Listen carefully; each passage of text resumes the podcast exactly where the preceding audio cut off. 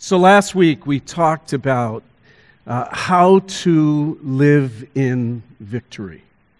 We came to that glorious chapter, Romans 6, and we said the way to live in victory is to consider yourself dead to sin and alive to God. And we said the word consider is actually an accounting term. It means that, that when sin presents itself to you, then you are at that moment, if not beforehand, you're to, you're to put together a calculation that goes something like this that old sinful disposition that used to rule over me. Now I, I calculate this way the sinful disposition plus the death, burial, and resurrection of Jesus Christ equals victory the more I can consider, the more I can calculate that way. So here's what's, here's what's happening. I, I am regularly, not just when I receive Christ, but throughout the day, seven days a week, all year long, I am going through this calculation, and, and, and it can be used for any sinful impulse that I have. Whether, whether it snuck up on me, it happened in an instant, or it was premeditated. I can use that calculation. And when I use that calculation, I can live in victory. And that's the goal. The goal is to live in victory. So that, so that we are showing the life of Christ. Christ is showing himself through us as we overcome this, this power of sin that we were born with. So last week we talked about how to live in victory. Today we're going to talk about how to handle defeat. Why? Because no Christian, no Christian lives in total victory. It might be possible, but it's not probable. But even though we, all of us, will at times suffer defeat, we don't have to be held by our defeat. We don't have to be destroyed by our defeat. And that's what Romans 7 is all about. Romans 7, Romans 6, how to have victory over sin. Romans 7, how to recover from uh, spiritual defeat. Well, this sounds strange, but there are two obstacles to paralyze us in our sanctification. What we say sanctification was? It's that second step. Justification is coming to Christ. We are placed into Christ. We experience his death, burial, and resurrection. And then, and then God, through the Holy Spirit, works in us to sanctify us. And to sanctify us simply means He begins to transform us into the people that we were intended to be all along. And, and there are two, there are two obstacles that stand in the way of that process, of that being transformed into the image of Christ. One is the old sin nature, even though the old sin nature has been defeated and no longer is our ruler, it's still there. It's still inside of us. We still have this sin nature, and, and we're learning how to overcome its power. Its power is broken. We've won, we've won the war, as one man says. We've won the war. The problem is we still experience many battles, and it's possible to lose those battles to the sin nature.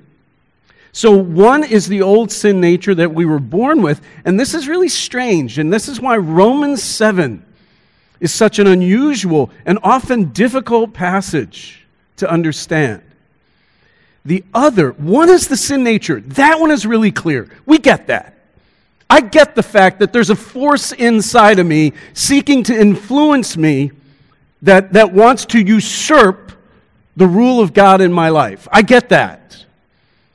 But the other, the other is the law. the law.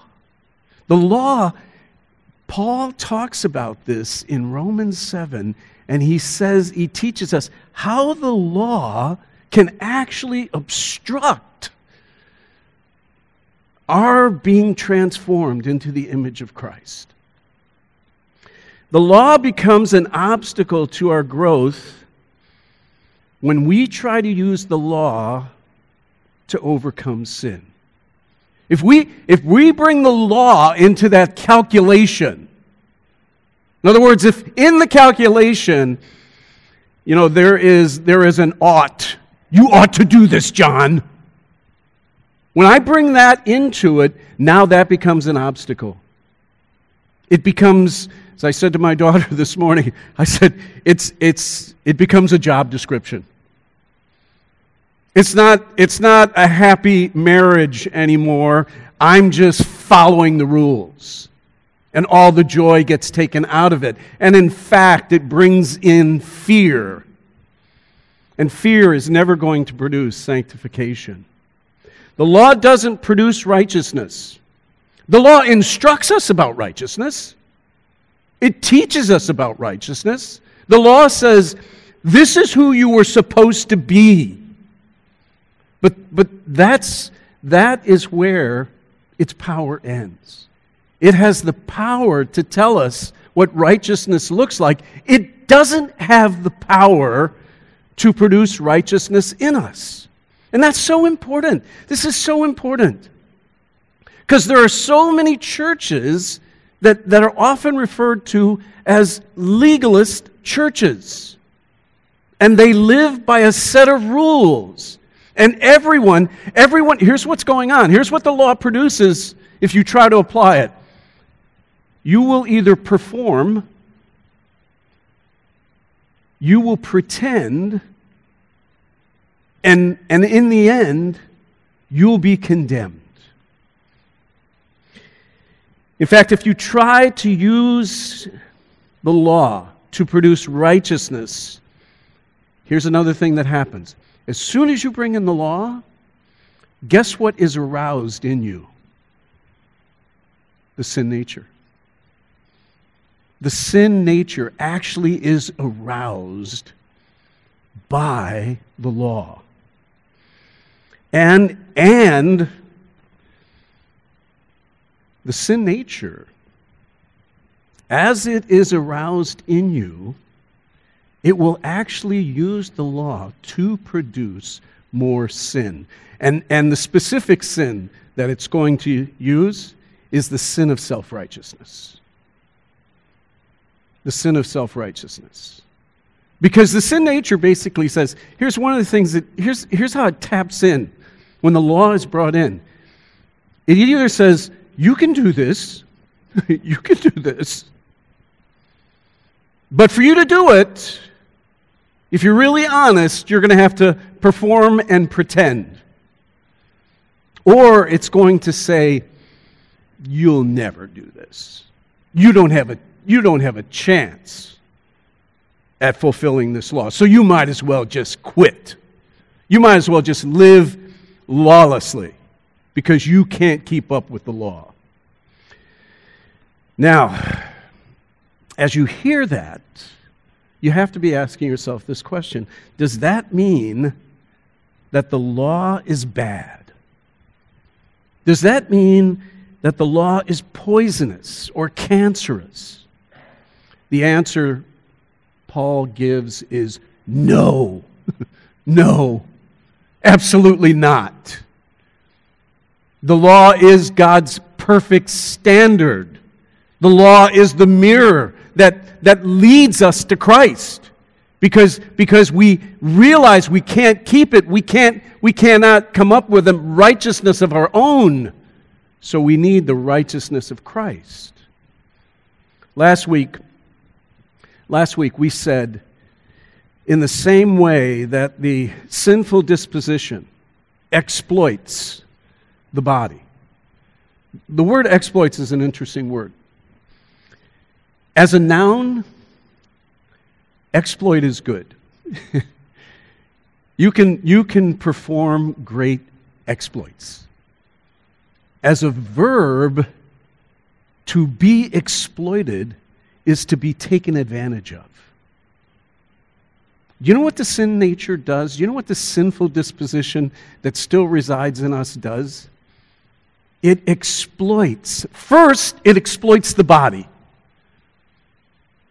in, in ancient Greek thought and, and in ancient days, they used to say that the body in itself was sinful, that the spirit was good, the spiritual part of man was good, but the physical part was bad. That's wrong. The body is neutral.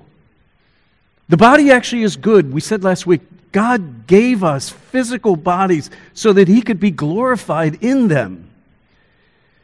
The body's not evil, but the sinful disposition exploits it and takes advantage of it. Listen to this.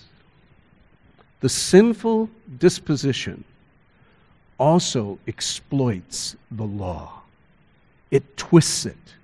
It uses it for a purpose that it was not intended for. And it produces, it produces a legalist Christian. 14, go ahead and put it up on the screen, Romans 7 14. We're going to start there. I'm going to take you through this passage.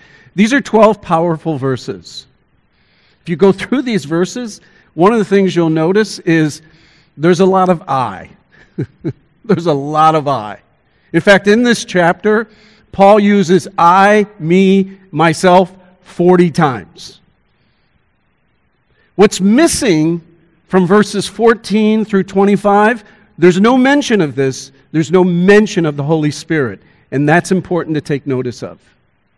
So here's what Paul says.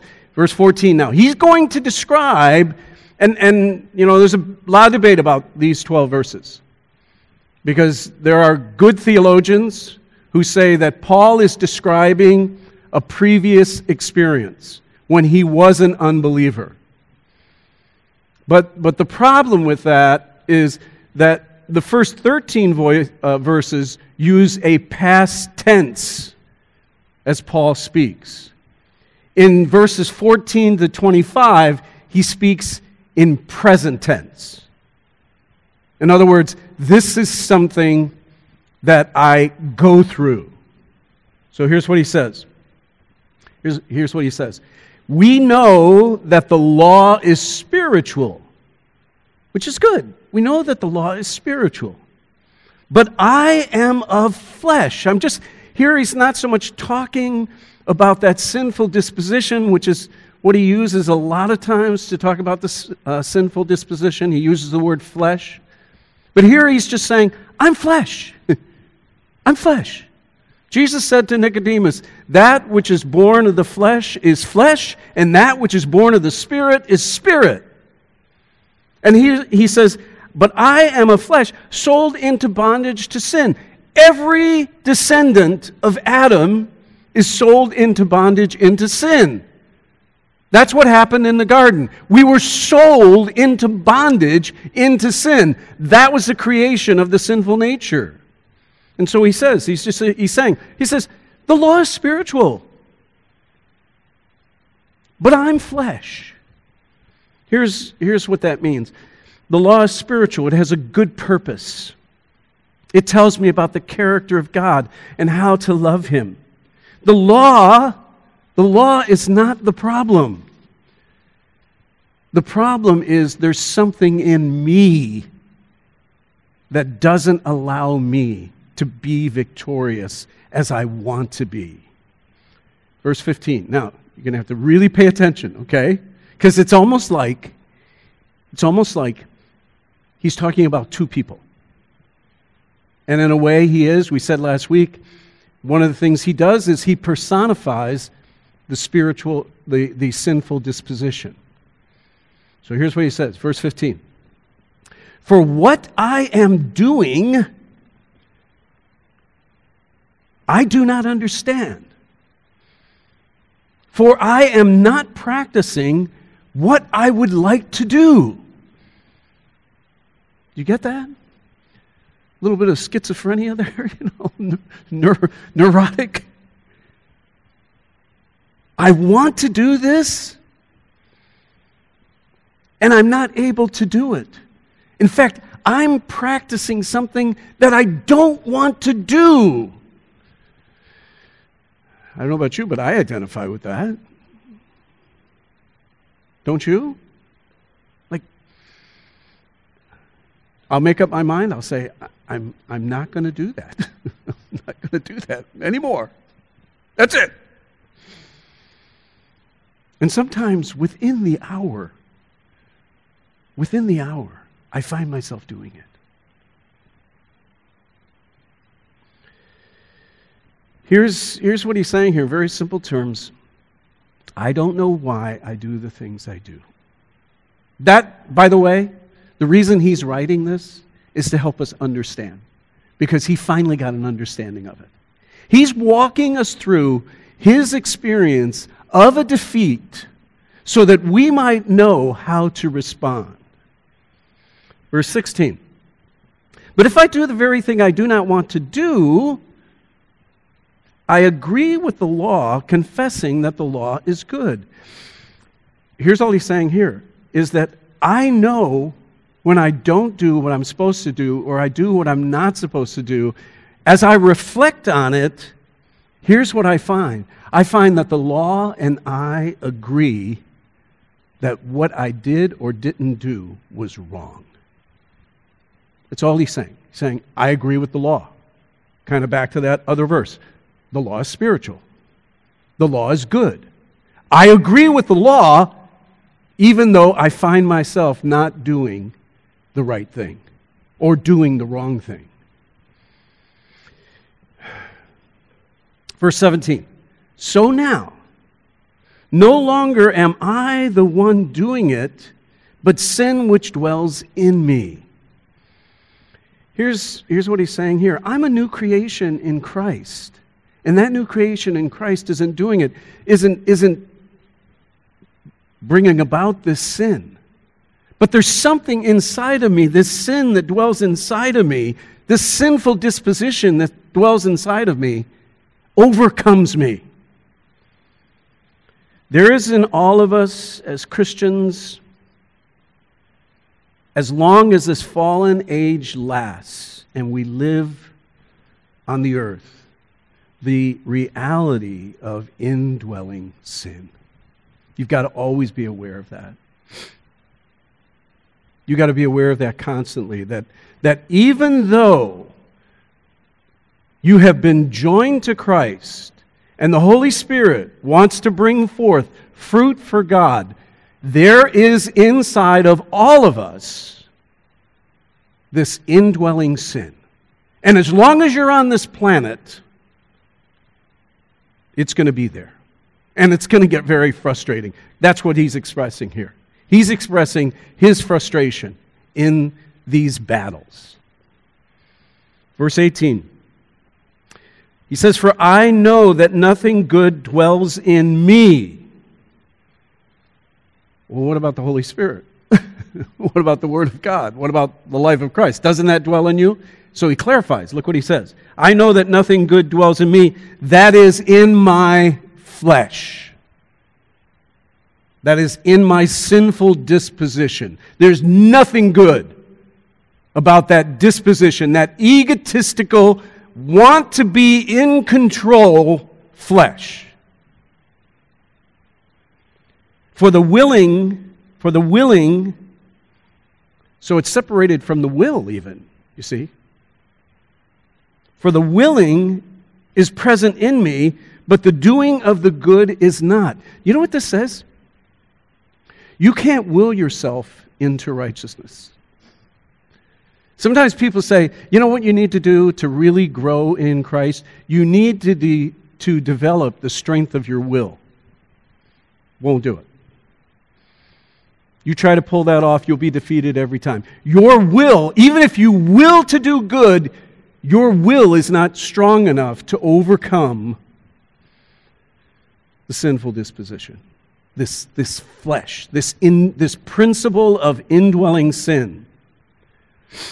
Verse 19, for the good that I want, now, he, now he's going back to what he was saying earlier. He says, For the good that I want, I do not do. But I practice the very evil that I do not want. He says, But if I am doing the very thing I do not want, I am no longer the one doing it, but sin which dwells in me. See, see the division? He's, he's almost like a divided person, isn't he? Do you ever feel like that? I feel like that. You know, I, in my mind, I think, of, I think of serving Christ and bearing fruit and having the Holy Spirit transform me. Then I find, I, I remember an old John Fischer song. Some of you may have heard of John Fischer. But I've never forgotten this line from the song. He said, Have you ever been walking along feeling close to this Savior and strong when suddenly you find you've got sin on your mind?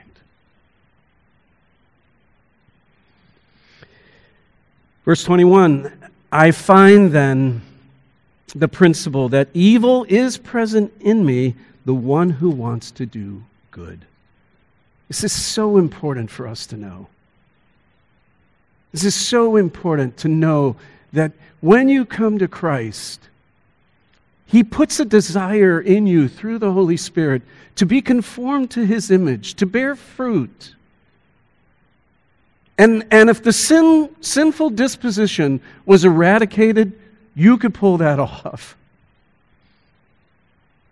But because that sinful disposition inside of you that still wants control, it has lost control, but it still wants control. The law does not cause our defeats. The law, the law defines our victories. See, the law says, the law says, if you will live by the Spirit, if you will allow the righteousness of Christ to have its way and will in your life, this is what your life will look like. And the law describes that life. But the law can't bring that about. You, we can't post the Ten Commandments in the foyer and have you regularly take a look at it, read it, memorize it, and bring about transformation in your life. The law doesn't cause our defeats, the law defines our victories. Indwelling sin causes our defeats. One of the dangers, and here's why I'm tackling this passage. One of the dangers of not recognizing this principle is to think that you can reach a state of sinless perfection. See, Romans 6 talks about victory and it's, and it's rejoicing. But the person, the person who is on a, a quest for perfection, What's going to happen is, as I said before, you're going to perform and you're going to pretend, and even worse, you're going to judge everybody around you. Rebecca Pippert audited some classes at Harvard, and so she went to some of the student gatherings. And one of the things that she noticed at the student gatherings, and these were, these were unbelievers, is how the students readily talked about their problems. But when it came to solutions, they didn't have any. Then, one time after going to a student group, she attended a Bible study group of students. And you know what she says? She says it was as if they didn't have any problems. So her conclusion was one group had all problems and no solutions, the other group had no problems and all solutions. And, and I have to tell you, Christianity is fertile ground for that kind of thinking.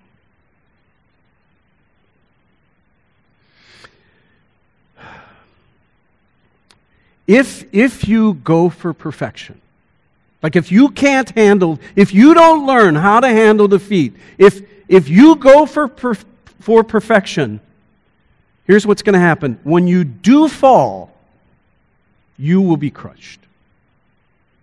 You will be crushed.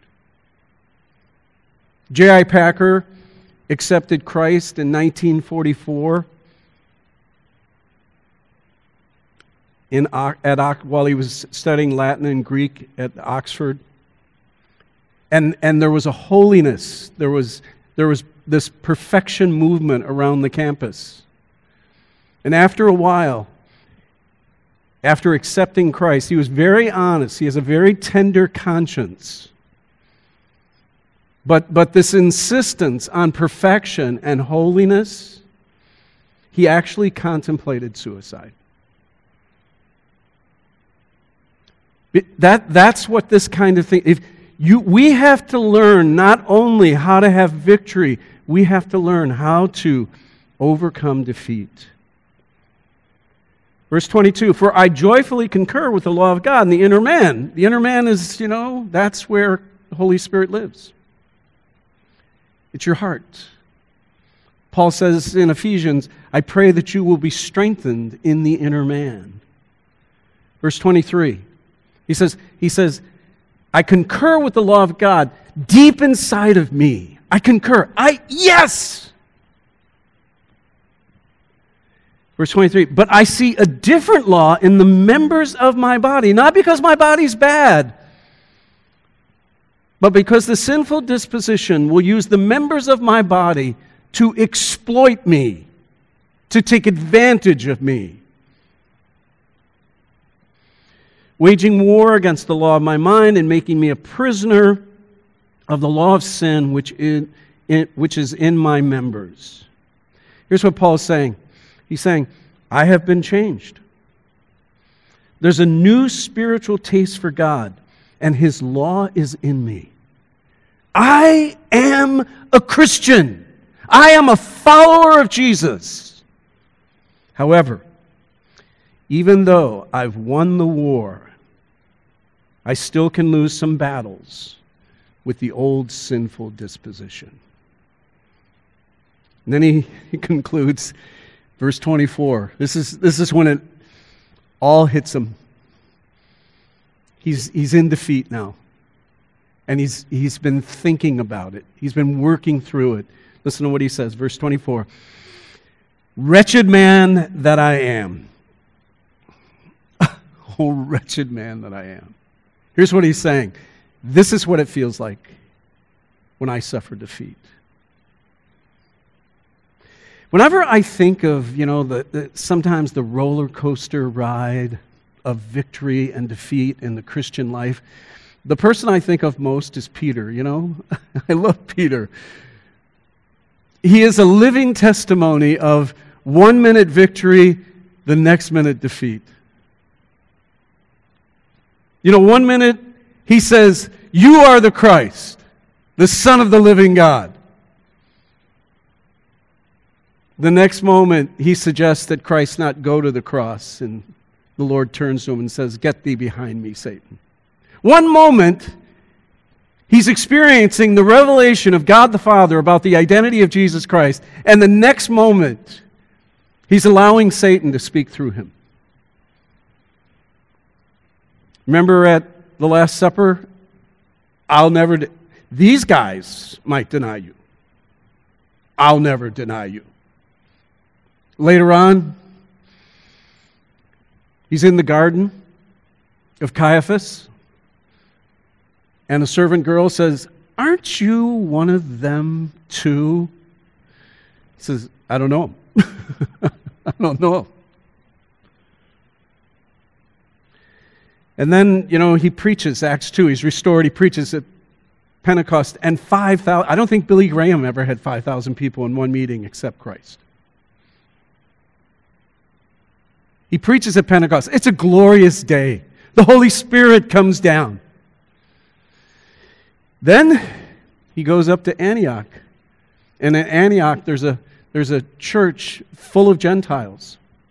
And, and he's eating with them and fellowshipping with them and having a great time, maybe eating bacon for the first time in his life.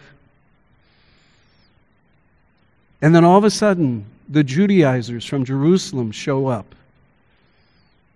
And they say, What are you doing eating with these Gentiles, these uncircumcised Gentiles? In Galatians chapter 2 says, Even Barnabas, Barnabas, was, was taken in by their legalistic ideas.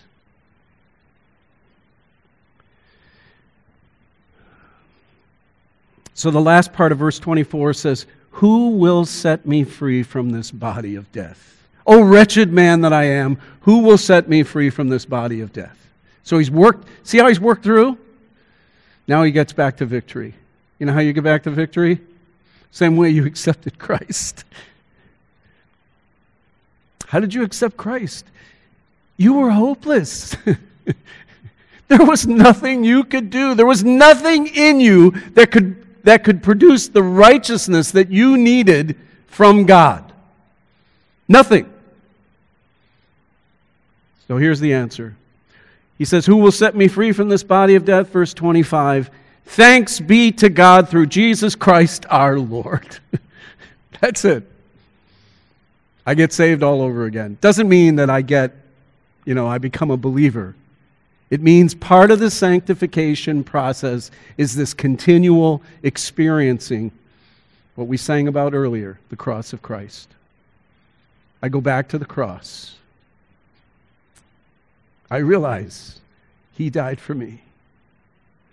I realize he was buried and he rose from the dead. I realize that he has paid for all my sins, even the, even the defeat that I just went through. And I say, Lord, I receive your grace once again. And then I always do this. I hope you practice this. Once you receive it, say thank you. always say thank you. Thank you, Lord. Thank you, Lord, for saving my soul. Thank you, Lord, for making me whole. Thank you.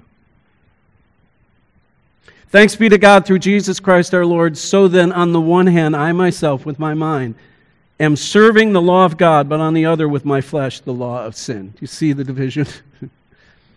so, how do we respond when we're defeated? Four quick points. How do we respond when we're defeated? Remind yourself, as Romans 7:22 says, remind yourself that you love the law of God. I love God's law. I delight in God's law. Blessed is the man that walks not in the counsel of the ungodly, nor stands in the way of sinners, nor sits in the seat of the scornful, but his delight is in the law of the Lord. And in this law he meditates day and night. I delight in the law of the Lord. I just know I can't live up to it. That's all. I recognize my weakness with regard to the law of the Lord. I delight in the law of the Lord. I hate what I just did. That's our new relationship with sin. You know, the longer you're a believer, the less pleasure that sin gives. it doesn't give that much pleasure to begin with. It's a very fleeting, the fleeting pleasures of sin. But I hate what I just did. Verse th- or number three, wretched man that I am, who will set me free from this body of death? Verse 24. And then finally, thanks be to God. The victory will come. The victory will always come the same way I was rescued initially. It will always come through Jesus Christ, my Lord. Let's pray. Father, thank you for your word. Thank you for your grace. Thank you, Lord, that even when we are defeated, you rescue us.